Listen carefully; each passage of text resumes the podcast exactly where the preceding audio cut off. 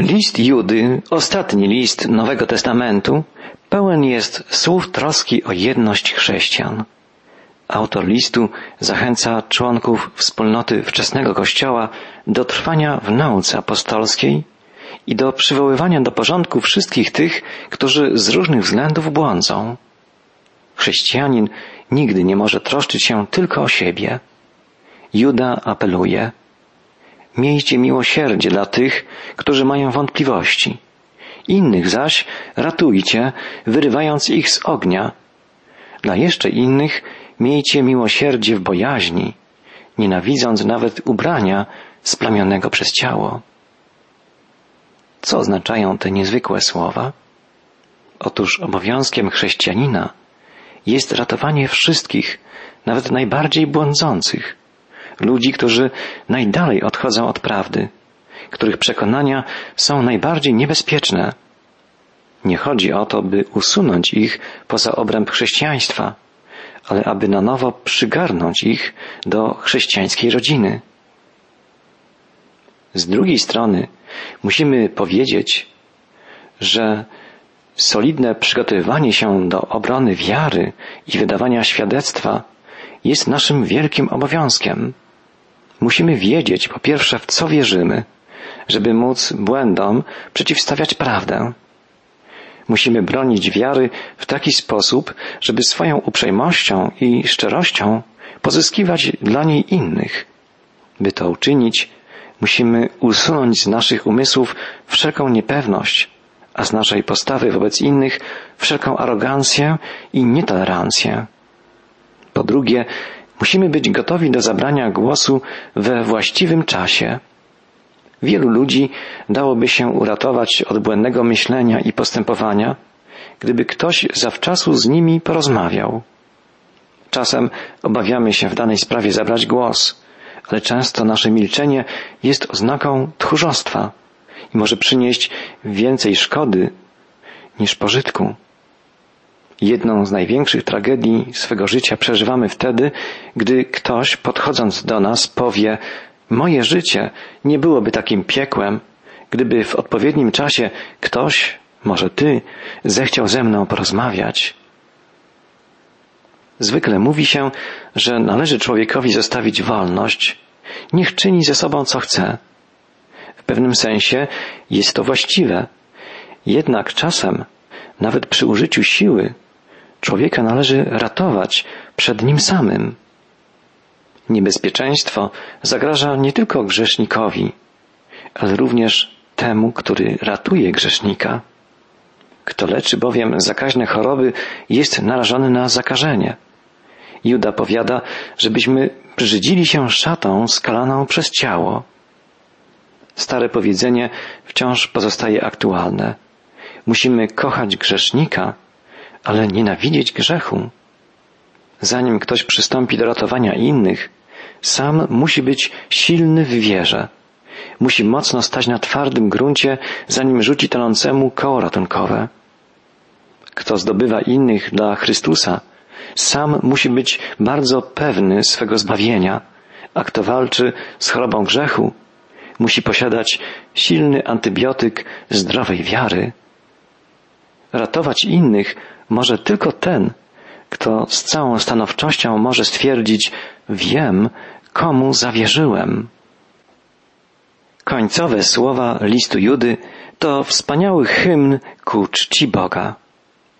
Czytamy, temu zaś, który może was ustrzec od upadku i wobec swojej chwały postawić jako nienagannych i radosnych, jedynemu Bogu, naszemu Zbawicielowi, przez Jezusa Chrystusa, naszego Pana, niech będzie chwała, majestat, moc i panowanie przed wszystkimi wiekami, i teraz, i po wszystkie wieki. List Judy kończą wspaniałe słowa. Jest to właściwie okrzyk ku chwale Boga. Trzy razy w Nowym Testamencie w ten sposób bezpośrednio jest oddawana chwała Bogu żywemu. W liście do Rzymian w rozdziale 16 czytamy, jak apostoł Paweł uwielbia Boga, który posila nas każdego dnia. Bóg daje nam podstawy życia, fundament życia, którego nikt nie może naruszyć. W liście do Efezjan w rozdziale trzecim zapisane są słowa Pawła, który dziękuje Bogu za to, że jest On w stanie uczynić daleko więcej ponad to wszystko, o co prosimy albo o czym myślimy. Jest On Bogiem, którego łaski nikt nie jest w stanie wyczerpać i któremu żadne prośby nie są za wielkie. Juda także oddaje teraz chwałę Bogu, który wszystko może. Bóg może zachować nas od upadku. Słowo zachować zostało przetłumaczone z greckiego terminu aptaistos. Termin ten określa solidnie podkutego konia, który nie potyka się, a także może określać człowieka, który nie popełnia błędu. On nie da się potknąć nodze Twojej, czytamy w Psalmie 121. Juda wyraża tę samą wspaniałą prawdę. Chodzenie z Bogiem jest chodzeniem bezpiecznym, nawet po najbardziej niebezpiecznych i śliskich ścieżkach. W czasie wspinaczki alpiniści przywiązują się do siebie, żeby mniej doświadczony, gdy się pośliznie i zacznie spadać w przepaść, mógł być uratowany przez swojego bardziej doświadczonego towarzysza. Tak samo, gdy jesteśmy przywiązani do Boga, jesteśmy bezpieczni, bo On zapewnia nam bezpieczeństwo. Po drugie, Bóg może, jak stwierdza Juda, postawić nas nieskalanymi przed obliczem swojej chwały. Słowo nieskalany w greckim oryginale to słowo amomos. Należy ono do słownictwa sakralnego. Tym słowem Grecy opisywali zwierzę bez żadnej skazy, nadające się na złożenie w ofierze Bogu. Kiedy my całkowicie poddamy się Bogu, powierzymy się Bogu, Jego łaska może uczynić nas nadającymi się do oddania się Mu w ofierze. I po trzecie, Bóg może obdarzyć nas pełnią radości. Zwykle z pojęciem zbliżania się do Boga ludzie łączą strach i wstyd. Jednak dzięki dziełu Jezusa Chrystusa możemy przybliżać się do Boga z radością, bez żadnych oznak strachu. Przez Jezusa Chrystusa Bóg jako surowy sędzia staje się dla nas jednocześnie miłującym Ojcem. I ostatnia sprawa. Zwykle słowo Zbawiciel łączymy z Jezusem Chrystusem. Natomiast w końcowej części swego listu Juda łączy słowo Zbawiciel z Bogiem Ojcem. Przy tym nie jest on pod tym względem osamotniony, gdyż często w Nowym Testamencie Bóg jest nazywany Zbawicielem. Kończymy więc wielkim i pocieszającym stwierdzeniem, że wszystkimi wydarzeniami kieruje Bóg, który jest Zbawicielem. Chrześcijanin posiada radosną pewność, że zarówno w tym, jak i w przyszłym świecie żyje w zasięgu miłości Bożej. Miłość Boga jest zarówno treścią, jak i celem całego naszego życia. W czasie ostatniej wieczerzy Jezus powiedział swoim uczniom, Nowe przykazanie daję wam, abyście się wzajemnie miłowali, jak ja was umiłowałem abyście się i wy wzajemnie miłowali. Po tym wszyscy poznają, żeście uczniami moimi, jeśli miłość wzajemną mieć będziecie. Jezus całym swoim życiem, swoimi czynami i nauczaniem ujawnił prawdziwą treść Bożych przykazań, pozornie znanych już w Izraelu. Jezus pokazał, co naprawdę znaczą przykazania Starego Testamentu ukazał, co znaczą one w praktyce, w życiu. Objawił prawdę, że najważniejszym i właściwie jedynym Bożym nakazem jest miłość. W tym sensie jest to nowe przykazanie dane nam przez Jezusa, choć Bóg od początku objawił je ludziom w swoim słowie. Bóg jest miłością. Jezus, Syn Boży, przyszedł, żeby objawić tę miłość w pełni. Jezus wezwał wszystkich swoich uczniów, by i oni w swoim życiu kierowali się miłością. Jest to wezwanie także adresowane do Ciebie i do mnie. Niektórzy chrześcijanie, wydaje się, sądzą, że Jezus powinien powiedzieć, po tym wszyscy poznają, żeście moimi uczniami, jeśli posiądziecie właściwą wiedzę biblijną, gdy wasza wiara będzie prawidłowa. Nie, to nie wystarcza, to za mało. Świat umiera z ogromnej tęsknoty za choćby odrobiną prawdziwej miłości. Nasza biblijna wiara nie przekona ludzi niewierzących do Boga, do Jezusa. Tylko miłość może być dla nich znakiem obecności i realności Boga.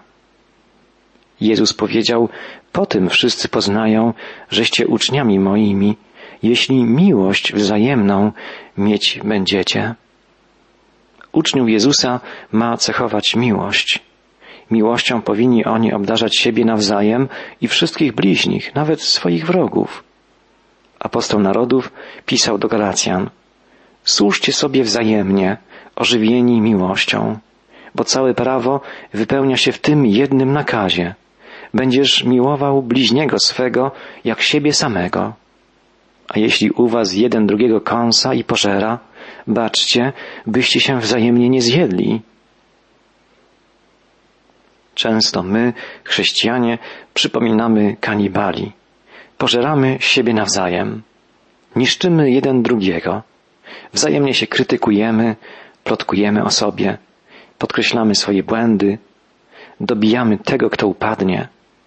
Drodzy przyjaciele, pomyślmy o tym, jak my zachowujemy się wobec naszych braci i sióstr, jak zachowujemy się wobec swoich bliźnich, wobec swoich wrogów.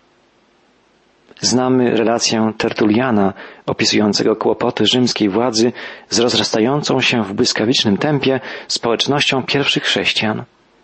Nie oddawali oni czci Cezarowi Rzymu. Nie było ani w ich domach, ani w miejscach ich spotkań nawet najmniejszej podobizny cesarza. Rzymianie obawiali się więc, że rosnąca w siłę wspólnota z czasem odmówi posłuszeństwa władcy Imperium Rzymskiego.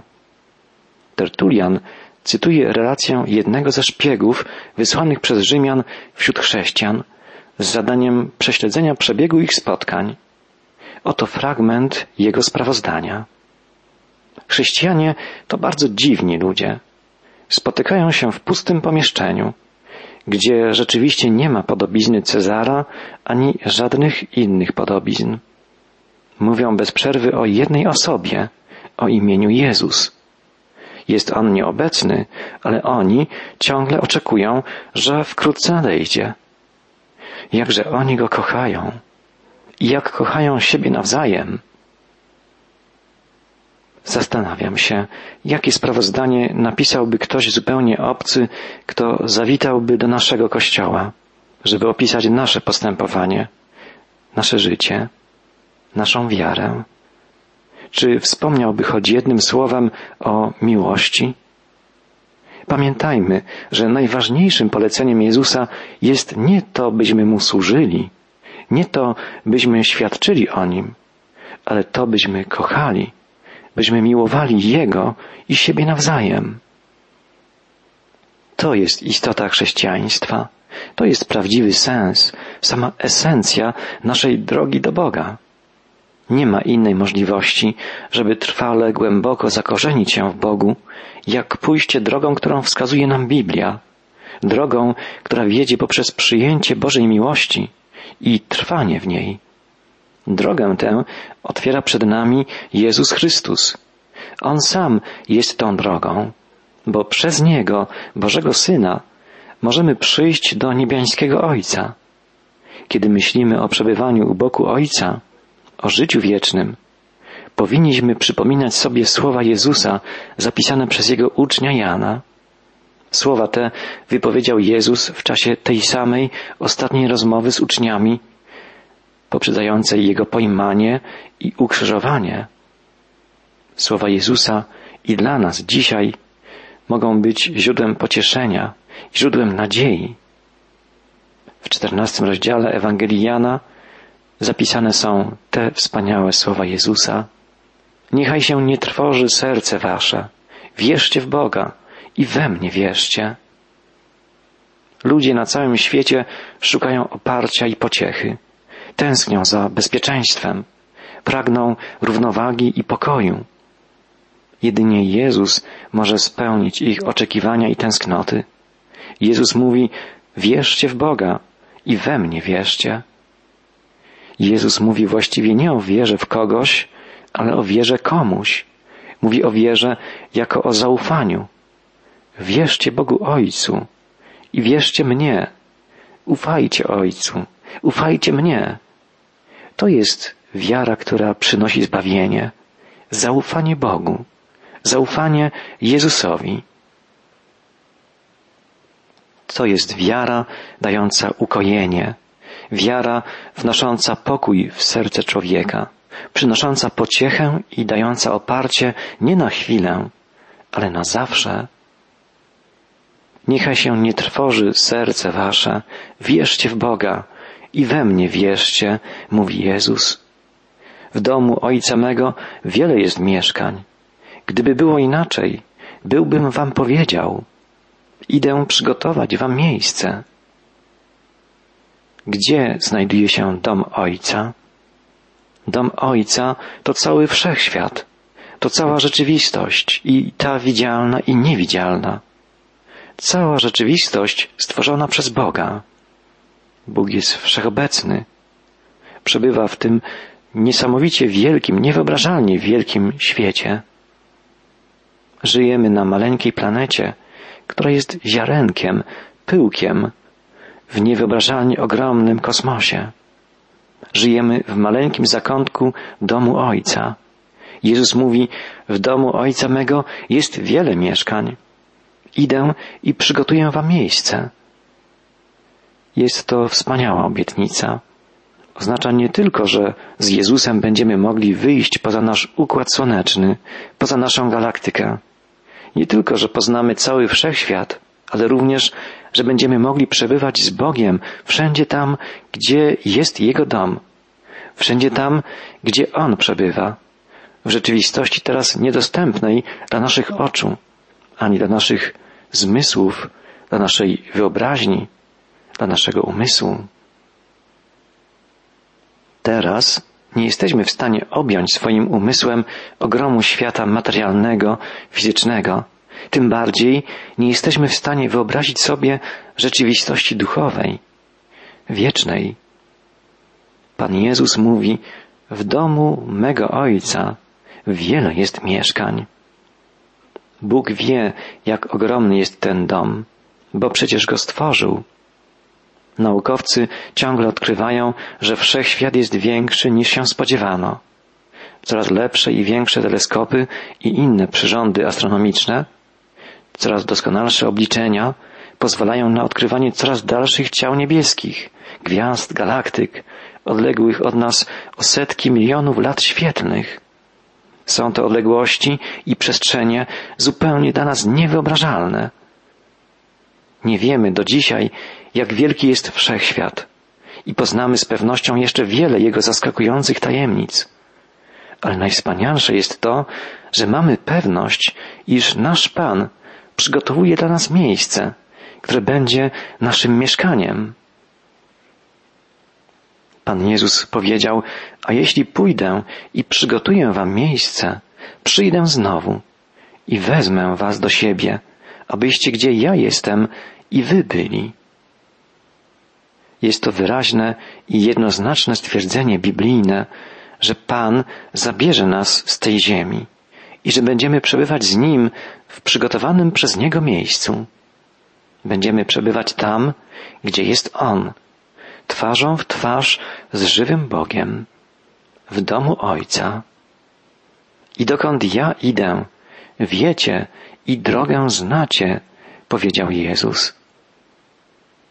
Pan Jezus pragnie oderwać nasz wzrok od ziemi.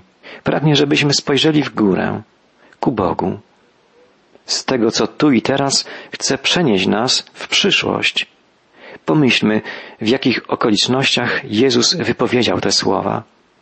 Jego rozmowa z uczniami miała miejsce na krótko przed jego uwięzieniem, skazaniem i ukrzyżowaniem.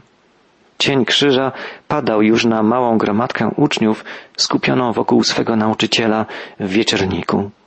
Do drzwi pukał grzech, domagając się ofiary. Panowała noc, ciemność. Pan Jezus przeniósł jednak uwagę uczniów z tego, co ziemskie, na to, co niebiańskie, z tego, co materialne, na to, co duchowe. Powiedział swym uczniom co najmniej o dwóch rzeczach. O celu, ku któremu zmierzają. Powiedział, wiecie, dokąd idę. I o drodze, którą trzeba iść, by do tego celu dotrzeć. Powiedział, znacie drogę. Wtedy rzekł do niego Tomasz, Panie, nie wiemy, dokąd idziesz. Jakże więc możemy znać drogę? Nie znamy odpowiedzi ani na pytanie dokąd, ani na pytanie jak, stwierdził Tomasz. Możemy się właściwie cieszyć, że Tomasz zadał takie pytanie Jezusowi, bo gdyby nie to jego pytanie, najprawdopodobniej nie mielibyśmy zapisanej przez Jana, który był obecny przy tej rozmowie, jednej z najwspanialszych wypowiedzi Jezusa, którą możemy nazwać Ewangelią w pigułce. Czytamy, iż Jezus odpowiedział, ja jestem droga i prawda i życie. Nikt nie przychodzi do Ojca tylko przeze mnie. Pan Jezus nie mówi, że jest kimś, kto wskazuje drogę, ale że jest kimś, kto jest drogą.